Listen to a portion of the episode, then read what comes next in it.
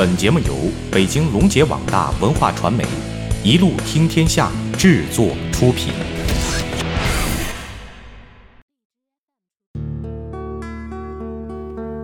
他们如何与文学结下姻缘？他们将怎样谈论自己的作品？一路听天下访谈室，轻谈时光，透过文学看作家，探究写作之外的百味人生。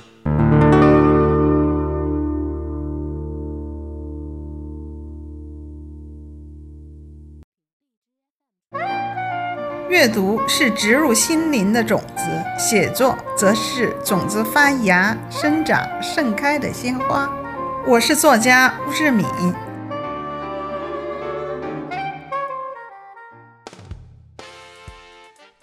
她是一个经历了风雨洗礼，仍然笑容满面的女人。她是一位把生活当作创作源泉、坚持原创文学的女作家。她对生活充满热爱、自信和乐观。她就是巫志敏。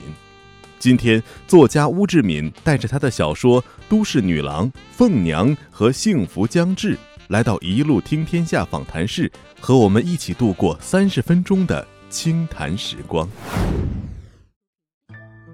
志明老师您好，非常荣幸您来到我们的节目当中，和我们一起分享您的创作当中的趣事，还有您的作品。陈哥好，听众朋友好。呃，听众朋友都很想知道，您是从什么时候开始走上文学创作这个道路的？有没有一些趣事跟我们分享一下呢？嗯，我那个其实是一个挺爱做梦的人。嗯，我记得那个呃，我十六岁的时候，我们邻居有一个大哥哥，嗯，他特别喜欢那个，就是特别喜欢文学。有一天，我去还他一本书，叫《青春之歌》，是那个年代的一本老书。嗯，我去还他的《青春之歌》的时候，然后呢，他就特别激动的跟我说：“他说，那个啊，我以后一定要当一个作家。”他说：“那个，呃，我就不相信，全中国两千多家出版社，有一万来个杂志媒体，就没有我的一席之地。”当时的时候，我就觉得，哇，好帅呀！这个大哥哥太厉害了，我就我特别崇拜。但是我又不知道我该说什么，我反正就呆呆的，嗯，那个看着他。但是就是他的这种，嗯，想要当一个作家的这种梦想，然后呢，影响了我。我就在那儿想，哇，这个哥哥。他以后当了那个作家，要是我要不当作家的话，那以后都没有办法对话了。哦，是这样吗？就是我，我可以想象当当时你的那个非常崇拜的眼神啊，呃，透着这个光芒，然后看着这个邻家大哥哥，呃，其实他的这种梦想，当时也就植入到你的心里了。没错，我就觉得这也太神奇了。我当时的时候，我就哦很喜欢看书嘛，我就觉得哇，这些个写书的人，他们怎么能够把这些个什么方块字儿，然后呢编排的这么美，而且让我那个就是整夜整夜的，然后呢废寝忘食，嗯，我就觉得我的邻居也能够出一个作家。嗯，我觉得这个是太神奇的一件事，是非常了不起的一个事儿。当时的那个年龄，对对对，这个是一种冲击，是一种震撼。嗯，那之后您做了什么呢？之后我就到那个，我就哦到卫校去上学了。等到我十八岁毕业了之后，我好像已经忘掉了。但是呢，在我十九岁的时候，我那个就是我就觉得。在医院里的这种工作好像很很清闲、很悠闲，我就觉得哦，我好像可以干我喜欢的事儿。所以说我在十九岁的时候，然后呢写了一本书，这个书叫那个《清流河的恋歌》。虽然这个书没有出版，然后呢一直都被我放在那个抽屉里，而且我离开老家的时候也没有带出来。但是呢，这个从这一件事上，我可以说，我从那个时候就开始了文学创作。嗯，可以说这部书虽然没出版，但是您的处女作。嗯，对对对，这个应该是我的处女作。接着，呃，又给了我极大的鼓励是什么呀？就是说我写了一个小豆腐干儿的一篇文字，叫那个一块钱。后来发表在那个萌芽的这个杂志上，虽然就那么一小犄角，但是呢，我就觉得哇，我好像也可以走。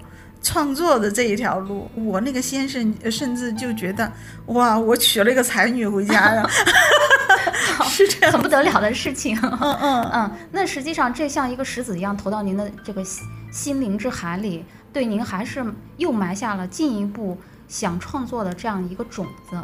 嗯，对对对，是这样。他们如何与文学结下姻缘？他们。将怎样谈论自己的作品？一路听天下访谈室，轻谈时光，透过文学看作家，探究写作之外的百味人生。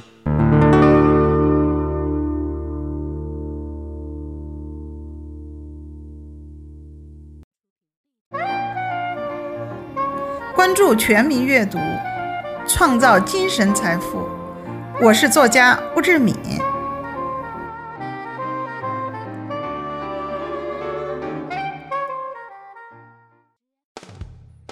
在《萌芽》杂志上发表的短文，激励着年轻的乌志敏，更加深了他对走上文学之路的向往。但从四川移居北京，从医院跨行到杂志社。辗转忙碌的工作和生活，在很长一段时间里，让他几乎无暇真正顾及自己的文学梦。他甚至一度淡忘了这个珍贵的梦想。直到有一天，他被一篇外来的稿件给敲醒了。两千零五年的时候，然后呢，我就觉得，因为当时的时候要请别人。来写一个简短的这个故事嘛，我就发现，哇，他们写的这个东西太烂了，还不如我自己来呢。然后那个梦想突然又被激发起来了。对，我就发现哦，我的这个这个功底经过了这个时间的磨砺和沉淀之后，然后呢，好像这个就是这武功好像嗯那个变得高强了不少。哦，是吗？对对对，是是这样子。然后呢，因为你你会对你的这个自我的这种认知，你会经过一段时间的这种沉淀和磨砺之后，然后呢，你你会发现啊。你掌控的这种能力在加强，实际上我们可以理解为从二十二岁到四十五岁这之间，实际上是您创作的一个空窗期。从四十五岁开始，逐渐开始又拿起了笔去创作。那么您创作的第一部小说是什么？啊，我创作的那个第一部小说，然后呢，应该说。那个呃，两生花，我一直说两生花是我的那个处女作，是因为我对其他的那个作品都不认同，因为两生花它是有生活的这种积淀和那个和积累的。哦，对，两生花是出版的时候改名儿叫两生花，而那个刚刚开始我创作的时候，我给它起的名儿是叫北京丽人。北京丽人。对对对，北京丽人，它讲了。一群北漂人也是讲的北漂人的故事，讲的是在北京闯荡的一群小女人的故事。嗯，实际上跟我们现在就是在各大手机听书平台上正在热播的您的那个作品《都市女郎》有着相似的一个一个背景和故事线，还有人物也都是讲八零后的人物，是吗？嗯，虽然就是说接了那个八零后这个壳，但实际上的话有更多的生活的这种影子。可能是不是这部作品当中也有一些您个人的一些经历和这个情绪的影子，会反映到某些这个故事桥段里面？对对对，它会放射到我的那个就是人物的创作和塑造之中。嗯嗯，像有一些这些个对事物啊。嗯，然后呢，处理的这些个方式啊，有可能就是说是带有我的主观的这种色彩，但是呢，嗯，我我在想，每一部作品，它并不是说它一定是作家，他非得要经历每一个时段某一件事，并不是说他就是他的那个人物的那个自传，嗯，他会是众多人物的那个就是典型的集合。那我们现在在各大听书平台上正在热播的您的一部呃小说的呃有声书，呃就叫《都市女郎》。没错，嗯，那您给大家分享一下，就是《都市女郎》它究竟讲的是一个什么样的一个一个故事呢？啊，《都市女郎》其实那个就是也离不开我熟悉的这些个人物和群体。《都市女郎》同样讲的是那个就是是北漂人的故事。这里面的那个就是主人公是叫江南春，她出生自小户人家，来自小镇。她是因为爱情来到了北京，但是呢，随着丈夫的那个去世，她觉得嗯居之不易，所以说她非常努力的生活，并最终开了一个小店，让生活有了转机。但是她那个就是因为。他主观的这种善良，然后呢，他觉得在自己有能力的时候，然后呢可以帮助到更多的人。所以说，当有老乡来投奔他的时候，然后呢，他就非常热情的，然后呢，把他当做自己的亲妹妹一样的来那个就是来对待。哎，对对对对，没错。所以说。就有了这个梅子这一个人物的这种塑造，嗯嗯，那实际上咱们这个《都市女郎》里面讲到的这些这个人物啊，是非常贴近实现实的，然后也算是呃，相对来说算是一个底层的这个小人物啊。对，是。那当时你设计这些人物还有这个题材的时候，是想表达一些非常现实的东西。您认为这部小说是一个非常现实的一个题材吗？嗯，我觉得很现实，因为每一个北漂人到了北京之后，然后呢，他都会遇到不同的这种难题，然后呢，他遇到了不同的难题，肯定不同的人有不同的这种解决方式。这部小说，呃，揭示了很多的现实层面的一些东西，还有留给读者一些思考啊。嗯，可能有些读者读起来这一部小说，或者听起来这部呃小说的时候呢。会联想到自己的某些生活的故事，或者是联想到自己朋友，或者是他熟悉的人当中的一些生活故事。对，因为这些个东西，我刚才一直在强调说，那个就是作品，它一定是要来源于生活。然后呢，那个就是每一个人物的这个塑造，它都是所有的典型的这种集合体。如果没有那个现实中的这个人物，就没有文学作品中的这些个人物。嗯，他们如何与文学结下姻缘？他们将怎样谈论自己的作品？一路听天下访谈室，轻谈时光，透过文学看作家，探究写作之外的。百味人生。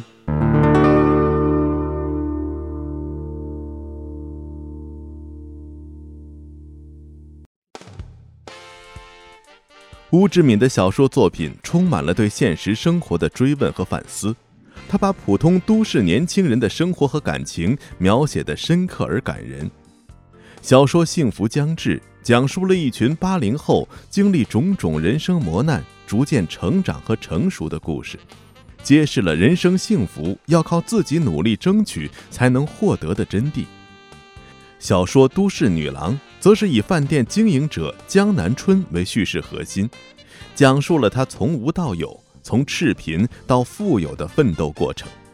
故事中的恩怨纠葛，勾勒出一群北漂年轻人不同的命运和人生。除了现代都市题材小说。吴志敏还创作了年代大剧《凤娘》，讲述了上世纪二十年代背景下小女子凤娘的坎坷爱情和人生传奇故事。说起自己丰富的创作积淀，吴志敏在中国社会科学期刊工作的那段经历，给了他很多的沉淀和升华。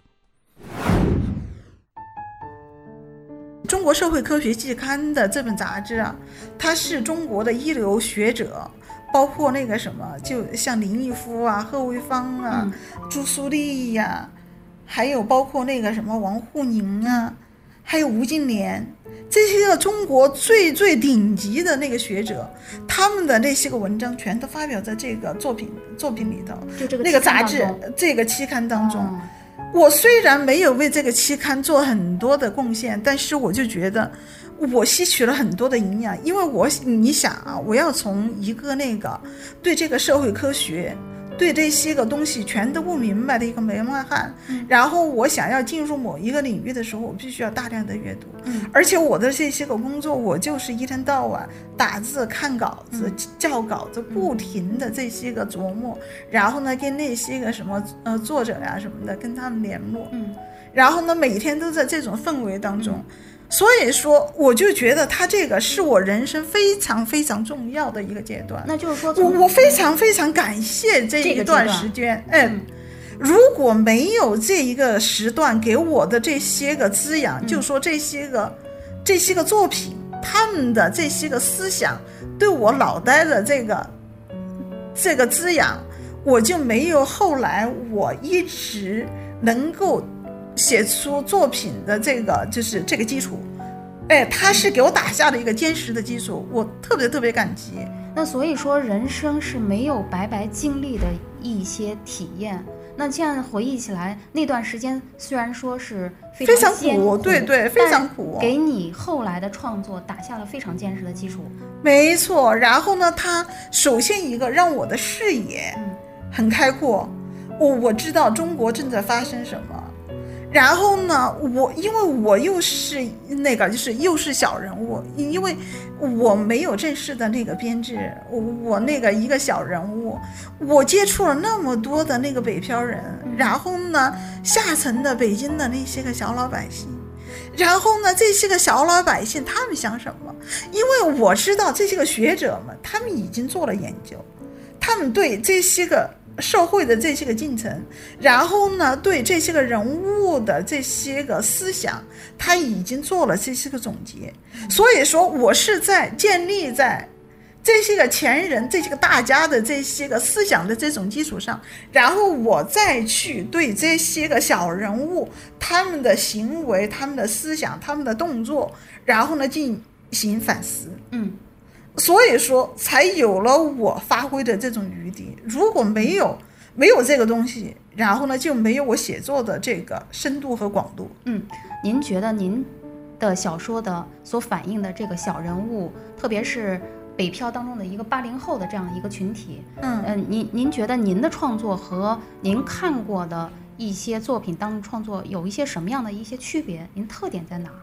呃我创作的那个作品，不管是《北京丽人》《都市女郎》还是《两生花》，都是以那个八零后为主角儿。但是的话，我并没有单纯的只写他们的恋爱，并没有单纯的写他们怎么着，然后呢，那个就是愤世嫉俗啊等等，我没有单纯的去写他们的那个什么愤青的这种精神，而是从更多的那个角度来来写他们为什么，是我自己。发现这些个所有的这些个就是矛盾问题了之后，然后呢，我我在寻找答案，因为那个就是之前我在写，哎那个《幸福将至》我的另外一部作品《幸福将至》的时候，然后呢，就有很多人给八零后贴上了那个什么标签儿，嗯然后呢说那个什么啃老啊，嗯然后呢不负责任呐、自私啊、冷漠呀、好高骛远呀、嗯等等等等，这么多的那些个标签儿。嗯但是我就觉得，为什么呀？嗯为什么他们会变成这样子啊？这个标签儿是怎么来的？我我我在思考这个问题。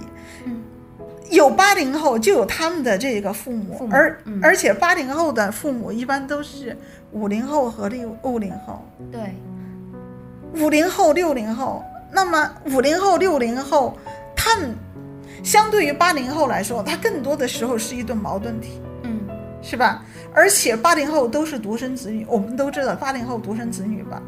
然后呢，八零后那个就是呃，因为是独生子女，然后呢，父母、爷爷奶奶、外公外婆，然后呢，全部的这几个关注点在他们出生的那一刻，然后呢，焦点它就是成为一个家庭或者是一个家族的这么一个焦点。嗯。当所有的人把这些个焦点放在他们的那个身上的时候，他们有了另外一个那个，就是另外一个特殊的那个名字，小皇帝、小公主，是吧？对，似乎哦，那个就是人们嗯，那个一说起小皇帝、小公主的时候，就觉得哇，这个人是含着金汤匙儿出生的，然后呢，受呃享尽了那个就是所有的那个天下的这些个宠爱，嗯肯定会这么联想。嗯但是我们大家有没有想过，这些个八零后，他们面对的是一种什么样子的压力？是他们愿意，你们把所有的关注点、所有的这些个焦点、所有的你们这呃这些个宠爱、所有的金钱，全部都投入到哦我身上吗？嗯这并不是他们自己想要的，或者说他们自己那个就是呃一天到晚哭着喊着要的东西，对不是吧？对，所以您在您的这个小说当中，您是以一种什么样的一个视角去反映八零后的这种这种状态的？我可能是以一个，虽然我是六零后，但是我更多的时候我就觉得，我要跳出这个父母和八零后的这个，呃，这个这这个框框，然后呢，我要站在一个第三者的这种角度来进行反应，嗯。因为唯有我跳出了这个。这个框框的时候，然后呢，我才能够比较冷静的这这种反应。为什么呀？因为我在写《幸福将至》的时候，我就犯了一个错误，因为当时的时候我生病住院嘛，嗯。生病住院嘛，然后呢，就有朋友告诉我说，他说，哎呀，现在的那个小孩儿嗯。真的太难伺候了，一天到晚，你今天给他那个，你你今天给他找了一工作，还花了钱。那个呃，托了人情，然后嗯呢呃，那个好不容易让他得到的这一份工作，可是他一点都不珍惜。嗯然后呢，回到家里，然后呢，也不好好工作，呃也也不想想父母辛苦等等等等，然后呢，就典型的啃老嘛，嗯说八零后是啃老族。当时的时候，我就很冲动，嗯就花了一个月不到的那个时间，然后呢，我就写了那个，就是写了那个《幸福将至》，写了《幸福将至》，但是我那个就是等到二零一零年的时候，然后呢，我回到那个北京，然后呢，我真的进入到一个大学校，进入人民大学那个嗯。校园里头，我看见很多的这些个八零后们，嗯其实他们是非常阳光、非常健康、非常积极、非常向上。嗯嗯所以说我把那一版就是说完全抱着批评的这种态度嗯来写的这么一个作品，通通的，然后呢给它废弃了，重新再写的《幸福降至》。所以其实您看到这个八零后这个群体，他们散发出的那个阳光的、健康的那一面的时候，您又重新把您的这个作品重新的对，全部废弃了，那个嗯就是二十多万字嗯全部都没有了，全部删除。嗯然后呢，只不过人名儿保留了，嗯和少数的那个情节保留了。我就觉得他们其实是非常让人心疼的那么一代人，对。他们面对了很多的这些个压力。是，那您对您的这个作品当中出现的这个八零后的这个人物，您塑造人物当中，您觉得您最喜欢的也最有特点的一个人，您能跟我们分享一下吗？啊，我想我最喜欢的人的话，是在哪部作品当中？啊是在那个《幸福将至》的那个呃《幸福将至》当《幸中福，将至》当中。对林记，嗯那个记它就是阳光嘛，就雨后初晴。嗯嗯，因为因为我其实有一个想法呀，我我我有一个想法呀，因为因为那个八零后确确实实他们想了很多前人所没有想过的那些个福，嗯但是我是其实我是希望八零后们。不管你的那些个父辈们，因为我们知道啊，那个五零后、六零后现在是最有钱的，嗯是吧？然后呢，而且现在有很多的那些个八零后，真的，我就误觉得那个就是呃要有以一个过来人的这种这种身份，然后呢给他们一点忠告。呃是是什么呀？因为他们就说，哎，我有林肯坐在宝马里哭，嗯不愿意坐在自行车上笑。嗯我就哦在那儿想，那个就是任何时候天上没有白掉的馅儿饼，嗯我真的，我我就觉得是天上没有白掉的那个馅饼。即便你吃苦，你今天吃苦，嗯你是在你的在为你的未来积累你的这种财富，嗯物质财富和嗯精神的这种财富。你只有认认真真的去经历过了，然后呢，哎，你才会知道。哎，我这个东西是得来不易的，我我应该要去珍惜。对，您刚才谈到您的这个最喜欢的一个人物是出现在这个作品《幸福将至》当中啊。对对对，那大家也想知道，就是您对幸福的一个理解，您认为什么样的一种感觉叫做幸福，或者什么样的一个事件叫做幸福？能具体说一下吗？哦，我我可能这我的这个幸福吧，有点那个，有点那个遥远。但是呢，我那个记得那个哦，我很久以前看过一本林语堂的那个书，嗯叫《生活的艺术》。嗯他书中有一句话，我就一直都特别喜欢。他说的是“家有良田千顷，睡不过七尺高床”。所以说，我认为的幸福就是说，做自己喜欢做的事情，在力所能及的范围内做到最好，无愧于心。这就是我认为的幸福。那么梦想实际上对人对一个人的重要度，您是怎么看的呢？那，我觉得太重要了。这个梦想，人一定是要有梦想的。梦想它会成为你人生的这个动力，前进的动力。我们的梦想，我们可以很小。经常我我听到有朋友说，他说。一路听天下访谈室，轻谈时光。本期嘉宾作家邬志敏，策划陈歌，制作众生力作工作室，由北京龙杰网大文化传媒有限公司出品。感谢您的收听。